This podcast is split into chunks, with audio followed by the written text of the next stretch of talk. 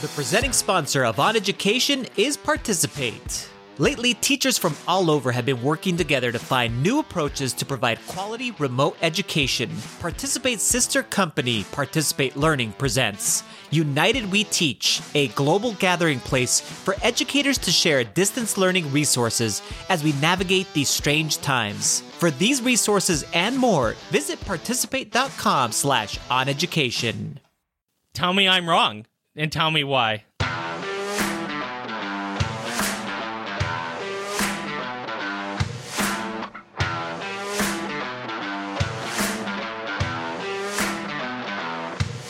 Welcome to On Education, part of the On Podcast Media Network. My name is Mike Washburn. And I'm Glenn Irvin. Friends, we have an awesome pod for you today. We will discuss district and state reopening plans for the fall, whether EduTwitter has become toxic, and our guest this week is speaker, educator, and podcaster Noa Daniel. It's like dueling dueling Noahs. Yes. I, ju- I just realized That's true. Noah Geisel. Noa Daniel. Oh. The dueling Noahs. The dueling Noahs. Only we think that's funny.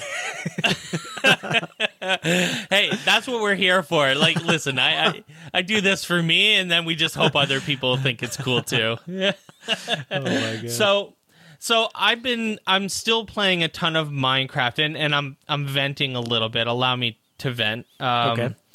Uh, I I keep dying. Um, I Not able to always thought I was really good at Minecraft. and now I'm not so sure. it's, And uh, it's a little frustrating. it started to bring some doubts, huh? As far as that gamer expertise. I'm in I'm in my own kitchen. For sure. Cause now it's like I'm starting to name my worlds. I'll die eventually. You know, and then hardcore mode and click game start. And it's like you know, so I'm I'm just previewing the inevitable at this point by naming the world I'll die eventually because uh, you know we all know it's going to happen so what's the point anymore Are these uh, ones that you're streaming to, Mike? So it's like I, I don't even want to stream it anymore because I, I want to like I've died on stream at least twice now. Uh and it's frustrating because I get into this space where I'm building something really cool and then like uh, and then I die. And it's like I and so I played this survive I've started a survival world because at least there I'm like things aren't permanent, right? You don't lose Yeah, yeah. everything. You can just respawn but it's like I'm trying to teach myself how to build a mob spawning bubble elevator thing that goes oh, way up Oh, yeah. into the air and but it's like I, have died like 10 times building the thing because I keep falling or drowning or whatever. And it's like, I could never do this in hardcore. How do people build all of these stupid things in hardcore? And uh, uh, And not die. Woo. Yeah. Just shows Anyways, you I'm a little demoralized. So it's like I started playing World of Tanks because there I get to at least blow things up, hey. and yeah. And World of Warcraft because there's a game I'm actually pretty good at, Yeah, you're, Um, you're dominant on that one. and don't look like an idiot playing it because I clearly am looking like an idiot playing Minecraft. So. Oh, that's Um, hilarious. I don't know, but man, oh man, is it ever frustrating. But I, I, I did um, want to um, mention, speaking of streams, I guess a little bit that um, coming up real soon, um, Steve and I, and hopefully you're going to join us, and a couple others um, are going to join us on a 24 hour live stream for charity for the Extra Life Children's Charity, Children's Hospital Charity. We're going to do that. It was supposed to be this weekend, uh, the whatever w- day that is, the 24th, 25th of July, but we've had to postpone it because um, of another thing that I'll actually maybe plug in a second but we're going to do it in the next couple weeks and uh, and raise some money for charity. So if you aren't following twitch.tv slash inside participate yet, you should probably go do that. Um, we we stream Steve Isaacs and I stream every day at 9 a.m. Um, and we cover tons of different things Minecraft, Fortnite, game design, game based learning, a whole bunch of cool stuff. Uh, Glenn has been on the stream with us a couple times. It's it's always a ton of fun. Uh, so we're going to be doing that uh, this weekend, Glenn, Oh, I am doing play by play for the first time of a Minecraft esports competition live Oh, wow. on sh- on a stream. oh, that's super fun. So Is it who's competing? Kids. So it's a it's a NASEF sponsored competition. So they're Yeah. they're the runners of it. Um, I'm doing play by play. It's going to be streamed live on the Inside Participate channel. So that's again twitch.tv slash inside participate. Um, I will be the play by play kind of host. Uh, and uh, Kathy Chow Isaacs, Steve Isaacs, and Eric Leitner will be basically like color commentators Oh, slash cool. Slash people in the field slash you know whatever um, going around and watching. It's a build competition so it's Yeah. it's esports. You know and i think it's really neat that most people associate esports with like shooting and guns and like like counter strike and overwatch and all of this stuff. Um, but this is esports. It's a build competition so they will be given a a building project and as a team of four players four kids they will um, have to build something and we will we will do commentary on it while they're doing it. Uh, Wow. that's streaming uh, saturday 1 till 3 and sunday 1 till 3 this week. So super fun. gonna be busy gonna be crazy. I'd encourage anyone uh, who's listening to mark it down on your calendar or like i said go follow the twitch channel and then you'll get a notification as soon as it goes live. Um, and and then you'll you'll be able to join us and uh, and and check it out because i think it's going to be great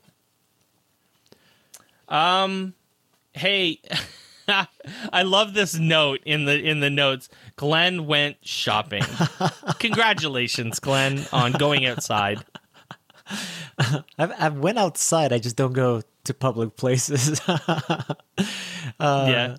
I mean, my only place that we've that we had been going to was uh, was Costco because of their mask policy. But now that other people and now a, uh, a the place that we live, the city that we live right next to, St. Cloud, has uh, imposed a mask ordinance. Yes. And so, man, that has made life so great.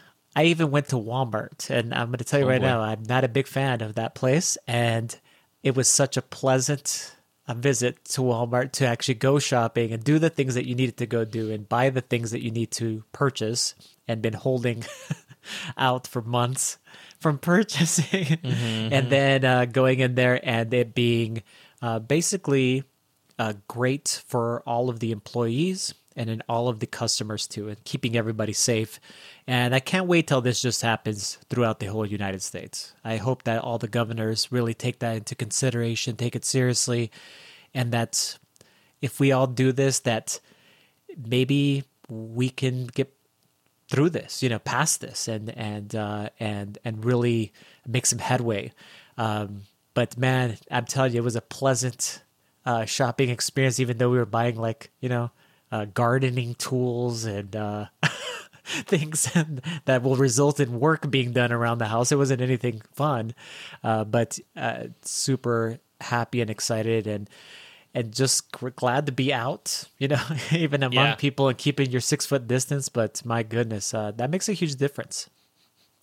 does it does um we spoke with noa daniel earlier you'll you'll hear it in a few minutes about back to school plans and about um you know what it's going to look like in ontario uh, and the fact is we don't totally know yet um but there are a lot of school districts that are either starting like in the like there are school districts in the US that are starting like any week now like in the Yes. next couple there are people that are back into the schools like to get ready already Right now, for sure um and and I I know that you know there are regions that are just starting to announce plans um for coming back to school right Yes, um, and and the ones that I I really like that people are obviously this is a an amazing part of social media where districts are posting their plans and then other districts can uh,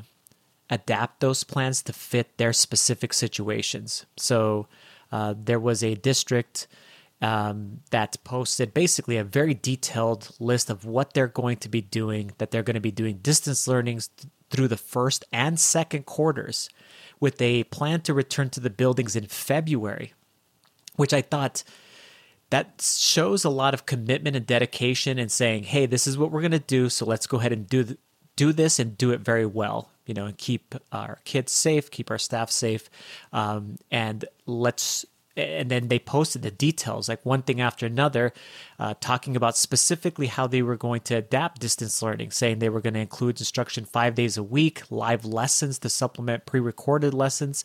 There will be breakout sessions for your special needs students or your English language learners. Um, parent support centers. I mean, there's all of these different ideas that we can all take from and go, okay, this fits with our specific situations in our districts.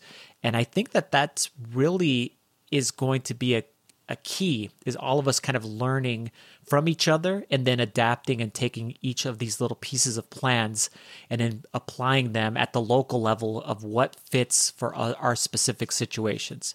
Um, there's obviously been in the news that California is going to go uh, a mandatory online uh, learning uh, situation, distance learning, um, and and other states are are are in the midst of making a decision, and these decisions need to be made, like you just said, Mike, very quickly. Uh, there are states, though, that we know of that are going to go full time, every day, face to face. And I mean, there's been some big things as far as in the news. One of them was uh, Florida, I believe, uh, that the governor committed that yes, we're going to be doing that.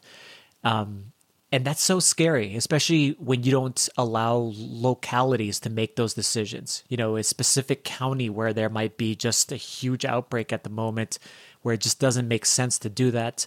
Uh, where a different county, maybe they're they're doing well, and and yes, it does make sense to go ahead and do that with uh, personal protection uh, equipment and so on and so forth.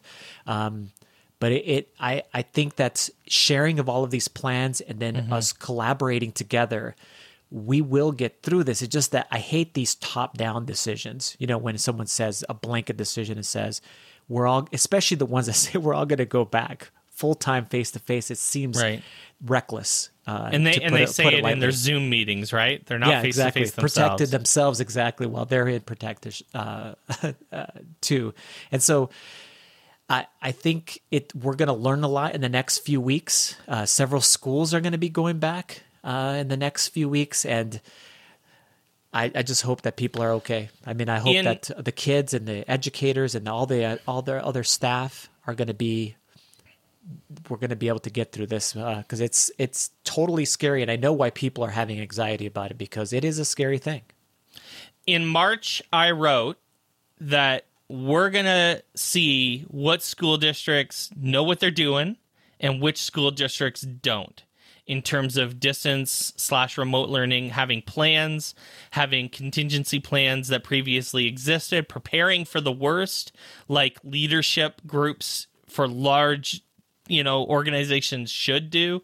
And we did. We saw um, absolute amazing um, demonstrations of distance learning and and working from home and we saw absolute failures at the exact same time and, you know, we're about to see which districts again, um, you know, are are capable, have capable quality leadership, uh, and which districts don't. Um, and and you can tell it, it is so. It feels to me so obvious you know the differences between the ones that are really thinking about this and the ones that aren't um, you know you know my my thinking is evolving very rapidly on a lot of this stuff. And certainly as we learn as it should as you learn more as you gain more information you should be able to have the freedom to change your mind or re- reflect and and rethink things. And i definitely think that no one in the united states you know virtually no one in the united states should be going back into a school building right now. Uh, your cases there are uh, I mean, exploding. Yeah. Yes. And it's scary. It's scary as like I'd be terrified living in the United I honestly would. I'd be terrified living in the United States and and I don't blame you like you specifically. You don't go anywhere and I don't blame you, man. Uh, I wouldn't I barely leave the house and we live in an area of Ontario where there's been there's I think there are like two reported cases of COVID in Barrie, city of Wow. 130,000 people. There are two reported cases of COVID, I think, right now. Um, you know, and in Ontario, I think that there's a couple hundred, uh, Wow. and they're and they're mostly in Toronto and in uh, a city called Windsor, actually, kind of near where Brian Aspinall lives. Yeah. Um, and and it's, and again, it's mostly specifically related to like one situation or whatever, right? Where where there was like a touch point in in Windsor, it's related to migrant workers um, coming up, um, like they do every year into Ontario to to do to work on the farms.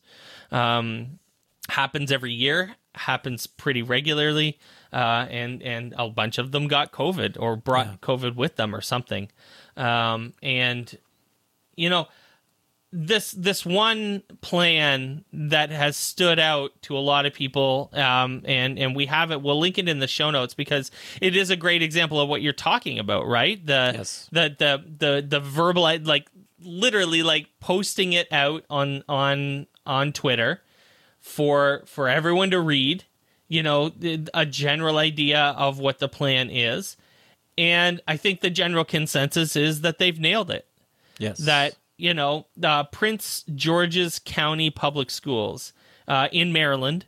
Um, I don't know exactly where in Maryland, but um, they are delaying uh, any decision about returning to an actual classroom until February. Um, and distance learning uh, will continue through the first and second quarters of the school year. And they, they talk about, you know, um, providing devices for all their students, providing Wi Fi for all their students, providing meals for all their students, which was like a huge concern at the start of all of this. I remember tweeting about that as well. And, uh, you know, no plan is going to be perfect no. no every plan every idea everything is going to have cracks. You have to go into that without that expectation that everyone is flying you know off the seat of their pants. Everyone no one knows what they're doing. No nothing has ever been experienced like this before in human history frankly.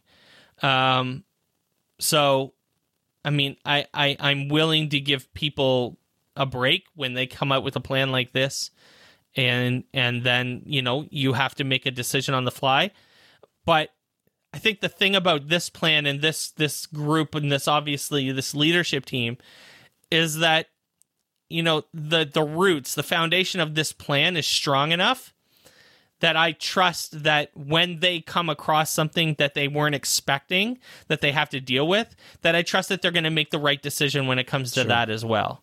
And I think that's the big difference is that there are definitely districts that are going to, you know, half-ass a plan and then they're still going to have these things that they weren't expecting either and they're going to have more of them because the plan is so mm-hmm. like out that you know they're also going to make bad decisions as a response to those situations.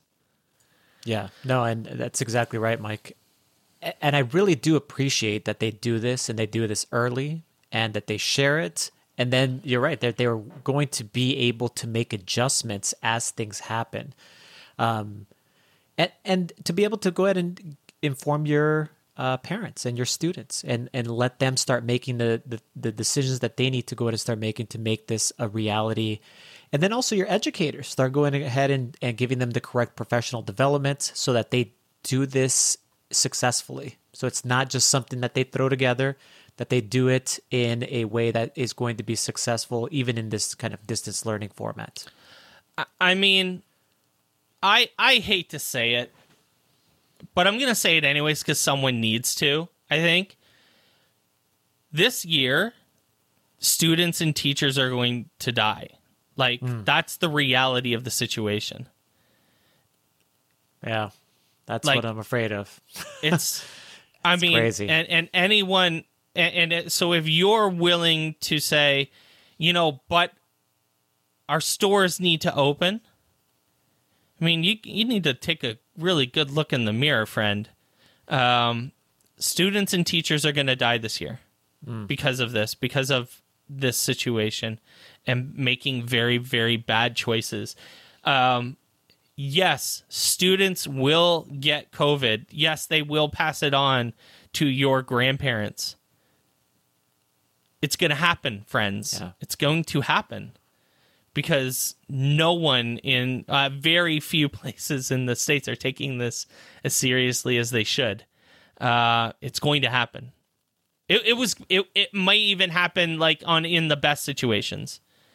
Um, but it is absolutely going to happen in some of these worst situations. It's going to happen, and that is so sad. Um, you know, kids. We know that kids spread this, and we know that kids will spread it to other kids, and kids will spread it to the teachers.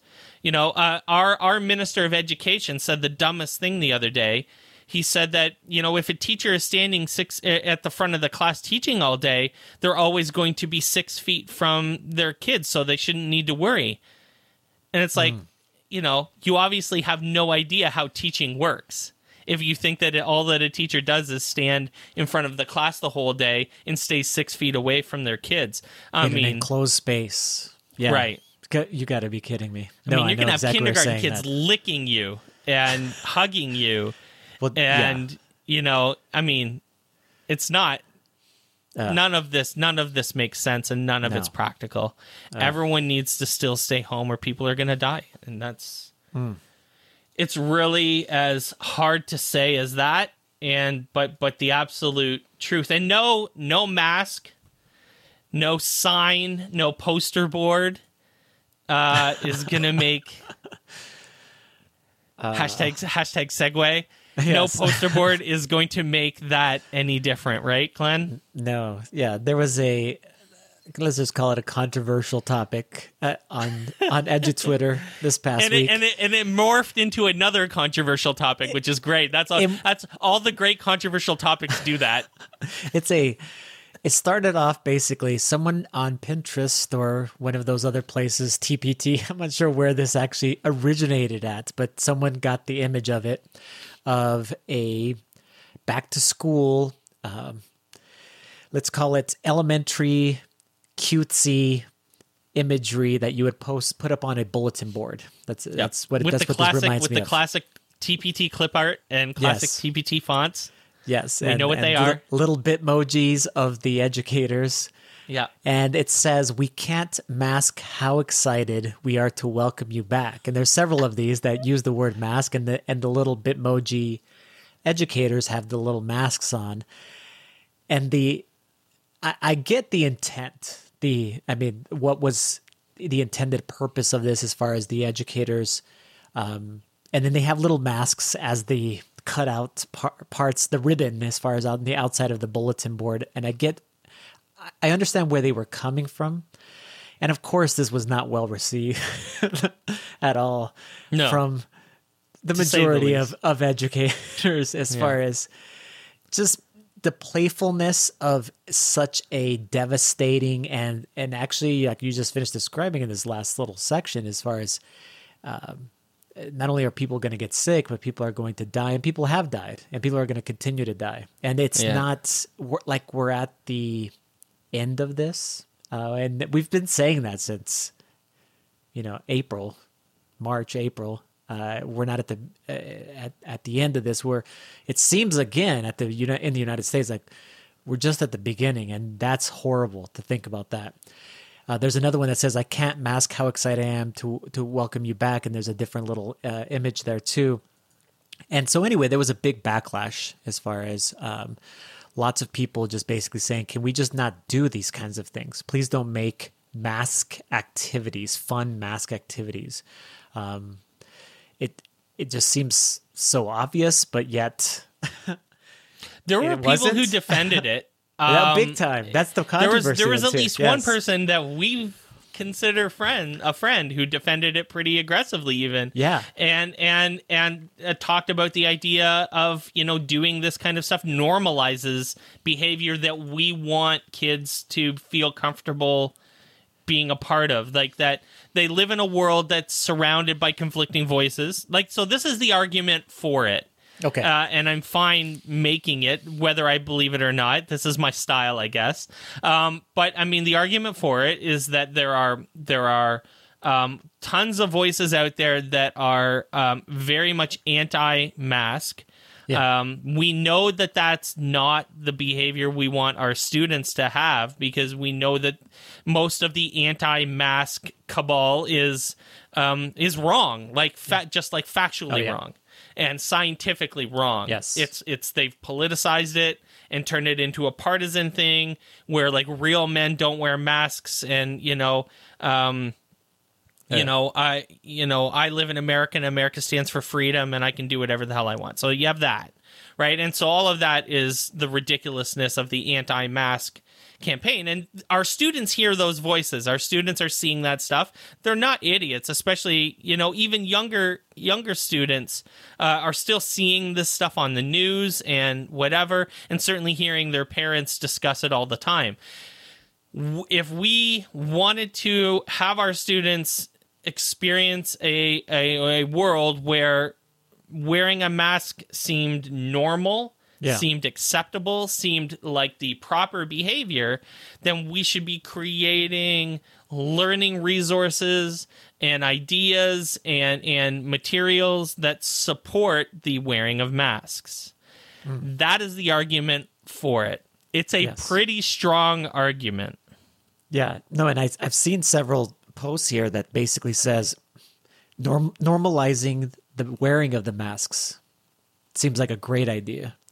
It just that it just seems so so close to home that this is not a fun laughing matter, you know. But I get the both parts of the you're- what you're describing though too, Mike, as far as we need our students to obviously wear masks if we're going to have them face to face, Yes. you know, teaching. Um, and that in elementary school, there's a way of being able to convey that message, and fun, cutesy is one of those ways. But my goodness, it just, uh, yeah, I, I, I just I get the argument because how are you going to tell kids, listen, you might die if you don't wear this? yeah, it seems like hardcore to say that, Right. But yet, and putting that on a poster with like big block fonts, like Yeah. let's use like black and white lettering and red, a big red, you know, Yeah. letters and and you know, you will die if you don't wear a mask. I mean, that just that's not the way that you. That is also not the way that you speak to kids. Sure. So you know. If this isn't the way and that's not the way, what's the way the that you speak to kids about normalizing mask wearing? Are you just not allowed to turn it into a poster? I mean, Yeah. is that the is that you know? So I I would love please feel free to like weigh in on this. Um, you know, tag us in your conversations about it. I I'm interested in hearing your opinion. If if making a big, mean looking, scary posters that have no fun graphics and text on them that make it like kid friendly is not the way, but making like these TPT style with this font that I absolutely hate and these clip art pictures that are just so dumb looking, um, if that's not the way either, you know, what is the way? You know and is it is it that you actually just have a problem with us creating artifacts um, is it only something that can be verbalized? Um, what is the actual like argument against this, other than that, you know, people are dying, Yeah. and this seems to be making light of that. Um, but where is the line where it's like from informing people, kids, to the gravity of the situation and how absolutely critical it is that they wear their damn mask. Like if you're in school, like they need to wear their masks all day, every day, all the time, and they need to know that. And so, mm-hmm. what? Where is the appropriate medium in which we tell kids that without being cutesy and without scaring the crap out of them? It's a really good point. I you actually changed my mind a little bit there. So so good job. I just listen. You got to bring the strong arguments, people. I mean, just um, just arguing against this on the face of it is not the way to go. Like that's not the like. Let's have an actual like real nuanced conversation about this because it is complicated. Um, and you know, if it's just because it's sparking emotion, that's not a strong argument. I'm sorry. Just because you feel crappy about it doesn't is not a good argument. You need to do better than that. And um, you know, I'm I'm interested in knowing you know what the actual arguments against it are because I think that the arguments for it are pretty strong. Yes. Um, I don't like it, and I would never do it. Right. yes. I wouldn't. But do I don't. either. I don't know. I don't know the answer um, to the question. But there, I'm. I'm. I'm interested in in smart people giving giving our friends and our listeners some ideas on on you know what they think about all this because it's uh it's complicated For sure. For sure. It, it, and it's funny because this whole Twitter thread raised up a whole other Twitter thread that we're not going to like dig into deep because it's been talked about a couple times. But this whole idea of being nice, calling out people on social media that are are promoting bad behaviors. Some of the tweets in this thread got pretty mean, for lack of better words. Um, attacking the actual teachers that made it um and uh calling them you know bad people and like really like calling them out in in personal ways like you shouldn't be teaching if you think this is a good idea Wow. and that's That's also hardcore. not cool that's that's a little over the line in my opinion especially when you're not making a strong argument you know Yeah. against it other than I, this just doesn't feel right I'm just waiting for the day, Mike, when people do that to me. I I know it's gonna happen. I know that so- at some point we're gonna say something or post something or retweet something or follow somebody. I just saw that the other day. If you're following Donald Trump, it's like, are you kidding me? I know I'm lots of people that follow follow Donald Trump. That you follow Donald Trump, and and what that doesn't mean anything. It's all of these things where we're like, if you do that, I'm really I got an eye on you. Know, it's like what you can't. It's like. Uh, and like I've talked about before, as far as on Twitter, and I've and I posted or I created this little blog post. Just because you retweet somebody, that doesn't necessarily mean you're you are saying yeah right on Yes. sometimes we use the retweet and the like uh, uh, tools as far as in twitter to be able to mark things for ourselves or to be able to go and go oh i gotta talk about this later you know for us Mm-hmm, we have conversations uh, either here on the podcast or offline you do this all the time. You tag you tag us in things all the time. Yeah. Just just so we can remember to talk about them later on in the week when we do the podcast. and it definitely doesn't mean that I agree with it. I just think that it's something that needs that is a great discussion topic, something that we can go ahead and talk about and really uh, evaluate both sides. You know, just like we, we just did with that uh, with that uh, big tweet storm, and it we're definitely going down that path. I, I am waiting for the day when we well, get it'll just, happen to me before it happens to when we you. just That's- get that's- completely blown up because of something that we either we liked, we retweeted, we said, we uh, ad- advocated for whatever it might be, and it's Bring- like, bring- oh my please, goodness, please. yeah, you're ready though. See, you're ready. tell me I'm wrong and tell me why. I mean, that's all I ask. Like, bring an actual argument instead of you know your feelings. Yeah. Um, you know, and I'm I'm fine. I'm fine having the debates. I'm still dying to have like Betsy DeVos on the podcast and, and Oh my get her to have like an actual like conversation and make her answer questions. You know, she The- wouldn't do it. No one, No. would, no one like that would do it. But uh, But they would but, be um, amazing. you know, I I think that you can. I, I think that the people who are using the word like shaming are taking like that's a that's a real word with real meanings, and I don't think anyone is shaming anyone by calling out poor behaviors and poor you know y- you know practices online. Um, and I think we need to do like to be perfectly honest, I think we need to do more calling out of poor practices and poor behaviors online. So, you know, I think the using of the word shaming is a little ridiculous, little little much. Um, but I think um, I'm a professional. I think you're a professional. I think most of our most of our listeners are also professionals. Yeah. And I think that you can do this in a professional way without being a jerk. Just don't be a jerk. Yeah. I feel like that's a good Don't- way to end that's that. actually yeah, that's that's the name of this episode. Don't be a jerk. I feel like it, it- it should really, in some cases, be that simple. We're really excited about our next guest. Coming up on the podcast is Noa Daniel. Stay with us.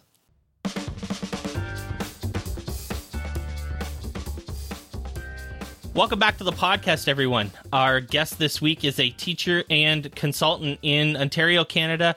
She's also the host of the P3 podcast. Welcome to On Education, Noa Daniel. Thanks for having me here, gentlemen. So excited to have you. Um, for folks who may not know who you are, why don't you go ahead and introduce yourself to the audience, share a little bit about yourself and what brings you to us today? Um, sure. I, so I'm a I'm a public school teacher newly. I've been there only three years, and I've spent 24 years in as an educator.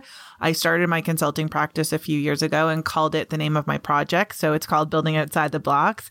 And then two and a half years ago, started what's turned into the Mentory, which is um, a supportive mentorship community for teachers. And I create projects and initiatives for teachers, schools, boards, and communities. And that's what I love to do. So it's a kind of building that you can't always see, but there's a lot of growth and development that comes from it. So that's me. That's awesome. And you've spoken, you, you're definitely ramping up your speaking and, and doing a lot of sessions and stuff like that. And, and you recently uh, spoke at TED, a TEDx event, which is pretty awesome. How was that experience? It was magical. It was supposed to be um, in September and it got moved.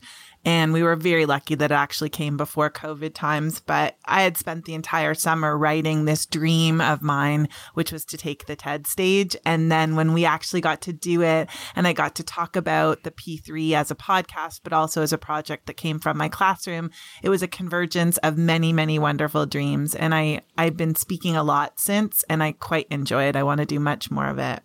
That's awesome. And we're going to get to the P3 podcast in just a second, but I'm curious about um, you know, so we're on summer break in Ontario. There are schools actually just about to start going back to school in the United States, but in Ontario, we don't start school again until September. Um, so we're in the middle of our summer break, but uh, I'm curious what teaching looked like for you. We kind of asked this question to almost everyone who's been on the last little while. How was your experience through March, April, May, and June? What did that look like for you? What did your What did your day look like in your classroom?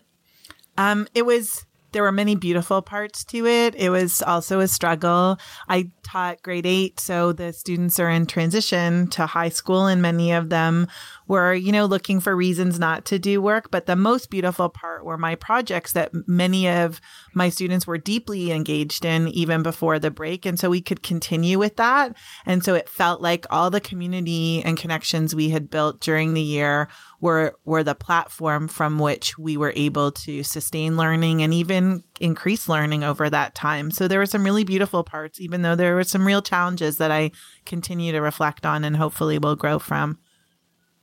And what do you what do you think it's going to look like for you in September? What do you what do you know about what's going to happen um, for you and your classroom coming back to school and coming back to teaching potentially in in September?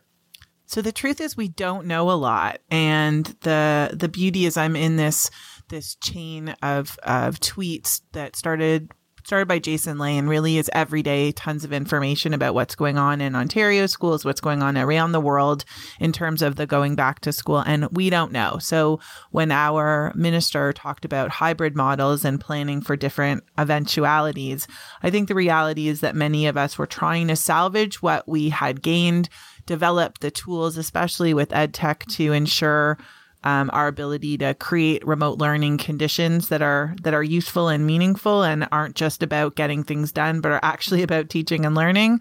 But at the same time, the unknown can be really challenging to navigate. So I'm just trying to ride it and hope for the best. But also the beauty is I have these projects that I know work in remote learning. And that to me is something that will, will always ground my work. And that's why I talk about it all the time.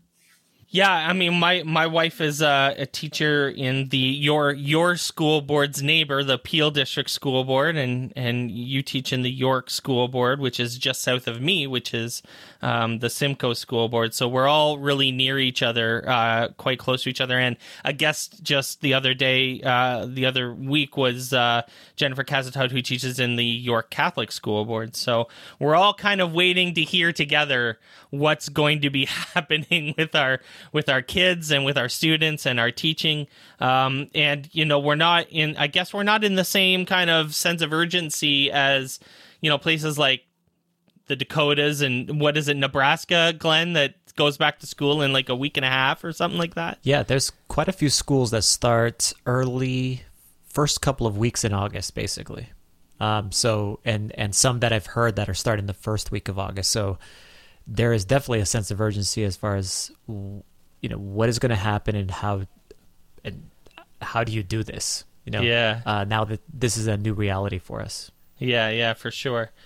So noa we've both we're both huge fans of the p3 podcast. In fact um uh, so personal playlist podcast is what it's called i guess p3 um we've both been guests and it's it's actually come up I don't know if we talk about a po- another education podcast more than we talk about yours. to be perfectly honest, it comes up a lot, um, especially when we're talking about um, sharing work and sharing podcasts are, are are reflective, are fun, but also you know some guests come on our podcast and they say they're nervous or whatever, and I I, I remind people sometimes that I was nervous as hell coming on your podcast, uh, and I told I've told you that too.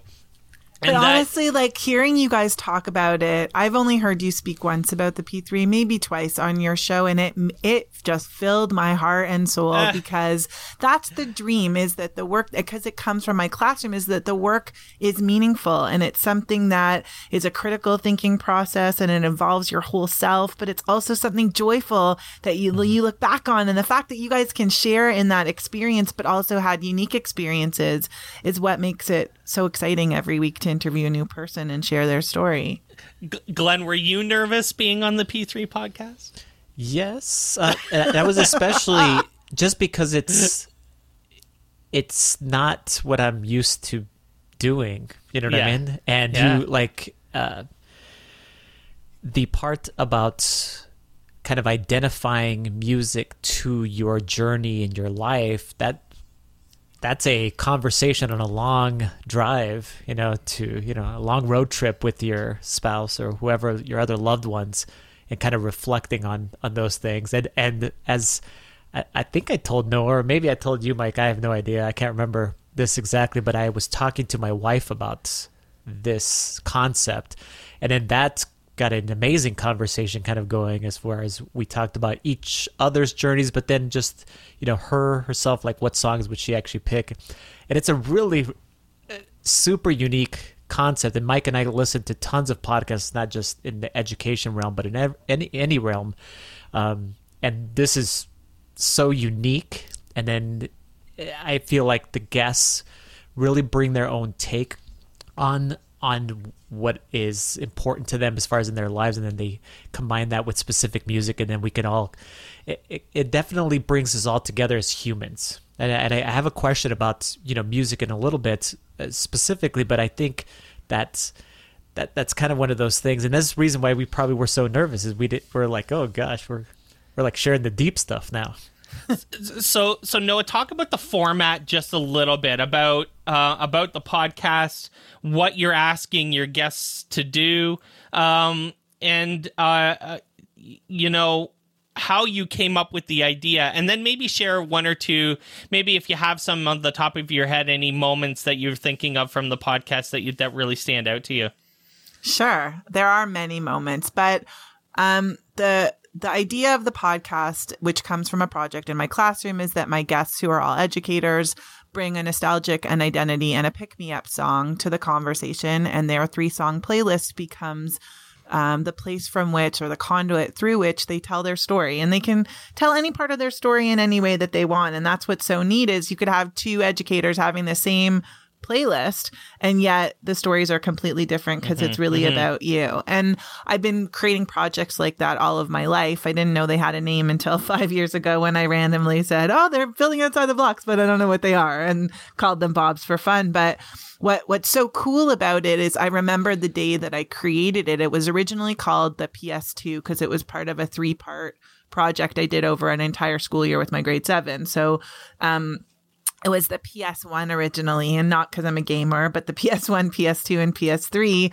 were um, a pers- um, a portrait of yourself, a personal soundtrack, and then what was called photosynthesis related to photographs. So when I proposed this to three years ago to Stephen Hurley, I literally, as it came out of my mouth, I said, but I would change it from being a PS2 to, you know, a, a playlist. And I think I want to call it the personal playlist podcast. And I'm going to call it the P3 for fun. And these are, this is my mm. creativity kind of just flowing. And then I create basically from whatever comes out of my mouth because it's it's like poetry and I, I don't know how it happens but that's how it works so i created it then sitting in a starbucks thinking about um, what that ps's were going to be.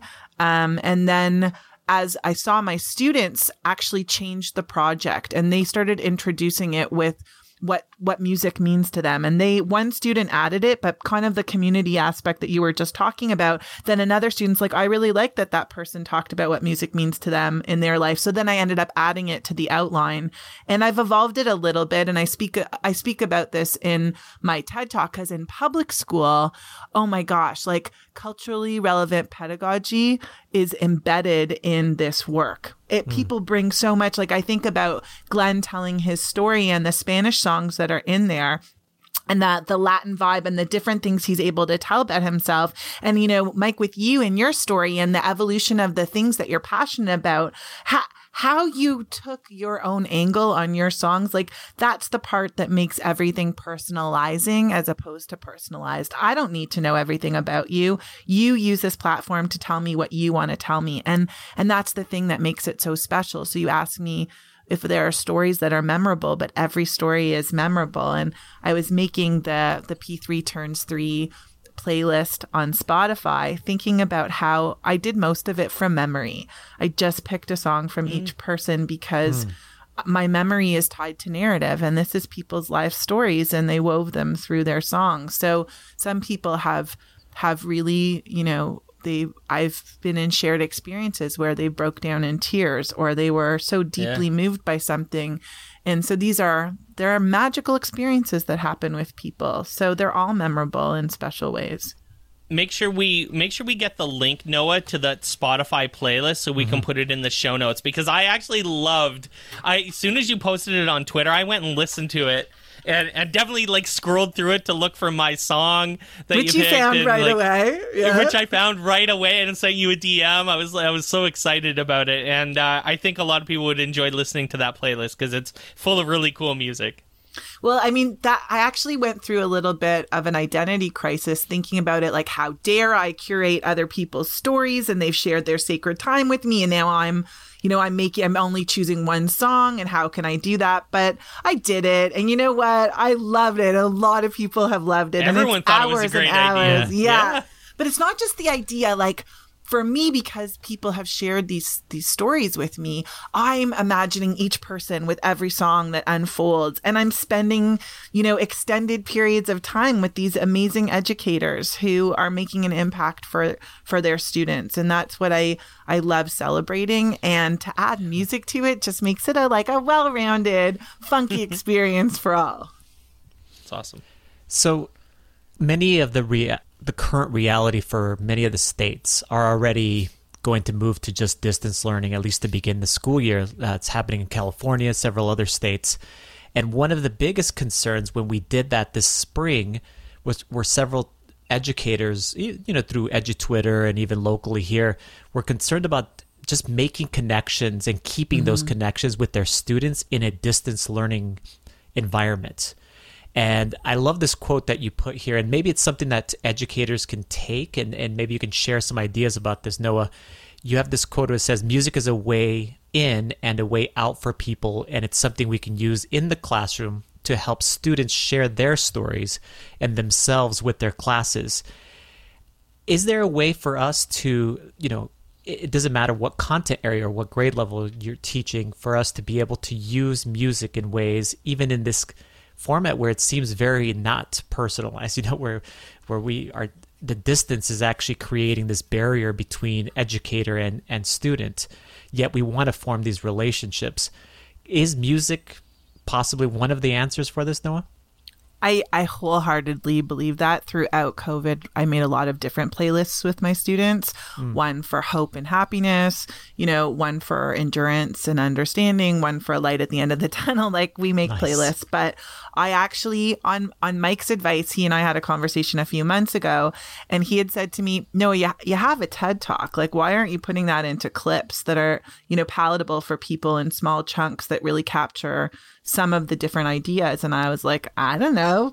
Why haven't I done that? And thinking about coming on the show, I actually got her done. And this morning posted a link to the outline for the P3, as well as, you know, almost an invitation to people in remote learning.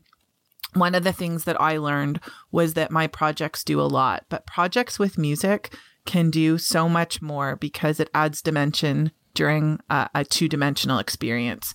Mm. And what's so cool about the P3 as an example in remote learning is let's say you started your year like that and you're learning about your students and they're learning about themselves and they could choose whatever medium they wanted to share and how many people in the class they wanted to share it with. Because that's something I, I offer as a gradual release for people who are not necessarily feeling safe to present, especially in remote environments. So think about how EdTech can be an, an amazing tool. You could do a podcast, you could make a video, you could you could do it in lots of different kinds of of ways, but you get to groove out in a shared experience where people are building community with each other, for each other, and about each other. And you, as the teacher, are learning about the child on their terms as opposed to on your terms. So, what better way to make remote learning about connection and relationship building than through an invitation like a project like this? But what's funny about it is that when I was when I was making the podcast and choosing an intro song,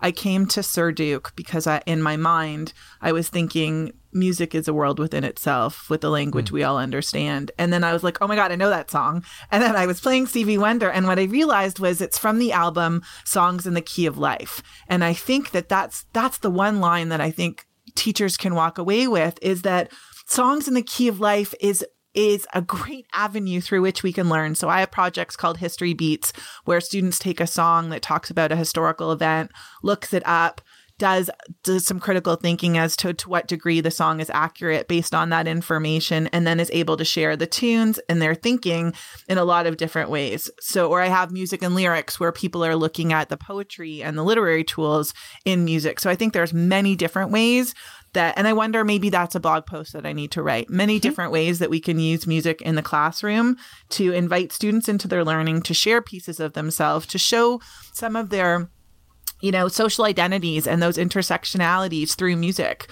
because you know where words fail music speaks as it has mm. been written so i think that music is a very powerful tool and especially in remote learning to, add the audio aspect and the fun aspect and the whole person aspect is always an important part about education.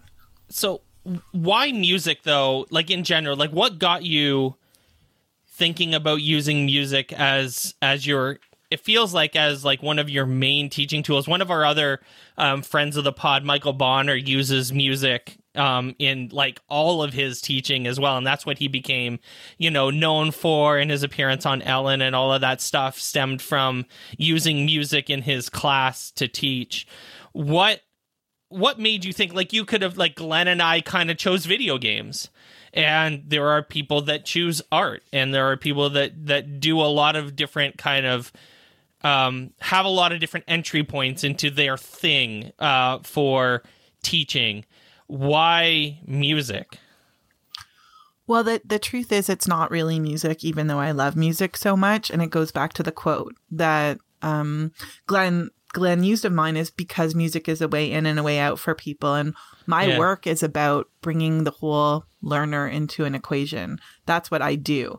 So music is just a fantastic medium that can feel so personal, but at the same time feel just fun and light and groovy. And it is awesome to learn about people through their music and to hear music in different languages in a classroom. And hmm. it, it really does shake things up. And yeah, I am that teacher who people are like, can you turn down the music in your classroom and and I get that and I try not to impose my my joy on people sometimes but music is kind of fantastic so why not and the the music that kids bring in and the the things they can talk about are different than any other medium. And it's funny, I have students who have said to me, you know, Mrs. Danielle, I'm a gamer, I'm not into music. And I'm like, okay, pick a Minecraft song. And all of a sudden they're like, oh my God, which song am I going to pick? And then they talk about that. And one of my students unpacked Jeopardy this year as, as one of his identity songs because he is full of trivia and like a walking encyclopedia. And he felt that the Jeopardy theme song really told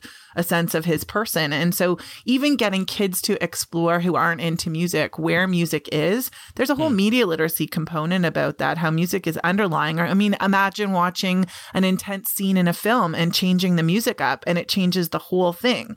So, there are layers and layers of how music can be an avenue to so much in learning and, and in the person. It's like uh, some murder scene, and there's like the the chicken dance song or something Yeah, in the but background. It's exactly. like- It's a profound understanding of of music being both like an in your face kind of experience and a nuanced experience in everything that we do. oh, that's funny. So, Noa, for our audience, if they want to connect with you um, on social media or get onto uh, to be able to find the podcast, where do they go? So you can find everything at buildingoutsidetheblocks.com. Information about me. My Twitter handle is at Noa's Bobs, coming from the word building outside the block. So it doesn't sound like I'm Noa Bob. Um, no, I'm not Noa Bob. I'm Noa's Bobs. And building outside the blocks is also my um, Instagram handle. The the podcast is on every podcast platform, but I use Spreaker because that's a voice ed thing that we seem to be doing a lot of. And it's great because it gives me access to pretty much everything everywhere. And I love that, you know, the people are like, where can I hear my my show about me? And I'm like, everywhere. So definitely check out, start with a person that you know or somebody you want to learn more about, especially the two of you. If that's your, if that's your entry point into the P3, you can see why it's such a powerful experience. Noa Daniel, thanks so much for joining us. Gentlemen, thank you for having me. Glenn, Mike, have a fantastic day. Thanks for listening to On Education. My name is Glenn Irvin. My co host is Mike Washburn. On Education is part of the On Podcast Media Network. You can listen to this show and many others by great educators like Monica Burns, Mike Matera, Tisha Richmond, and many more by visiting onpodcastmedia.com. Want to get in touch with us? Check out our website, oneducationpodcast.com. You can tweet us at oneducationpod. Mike is at Mr. Washburn on Twitter, and I can be found on Twitter at Irv Spanish. You can find us on Facebook by visiting facebook.com slash oneducationpod. We're also on Instagram at oneducationpod. If you're enjoying the show and think others would too, we would be thrilled if you shared it with them. Please leave us a rating or review in Apple Podcasts or Google Podcasts. When you leave a rating, it gives our rankings a boost. This helps others discover the show.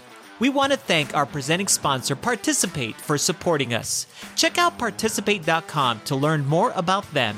Thanks as always for listening, stay awesome, and see you soon.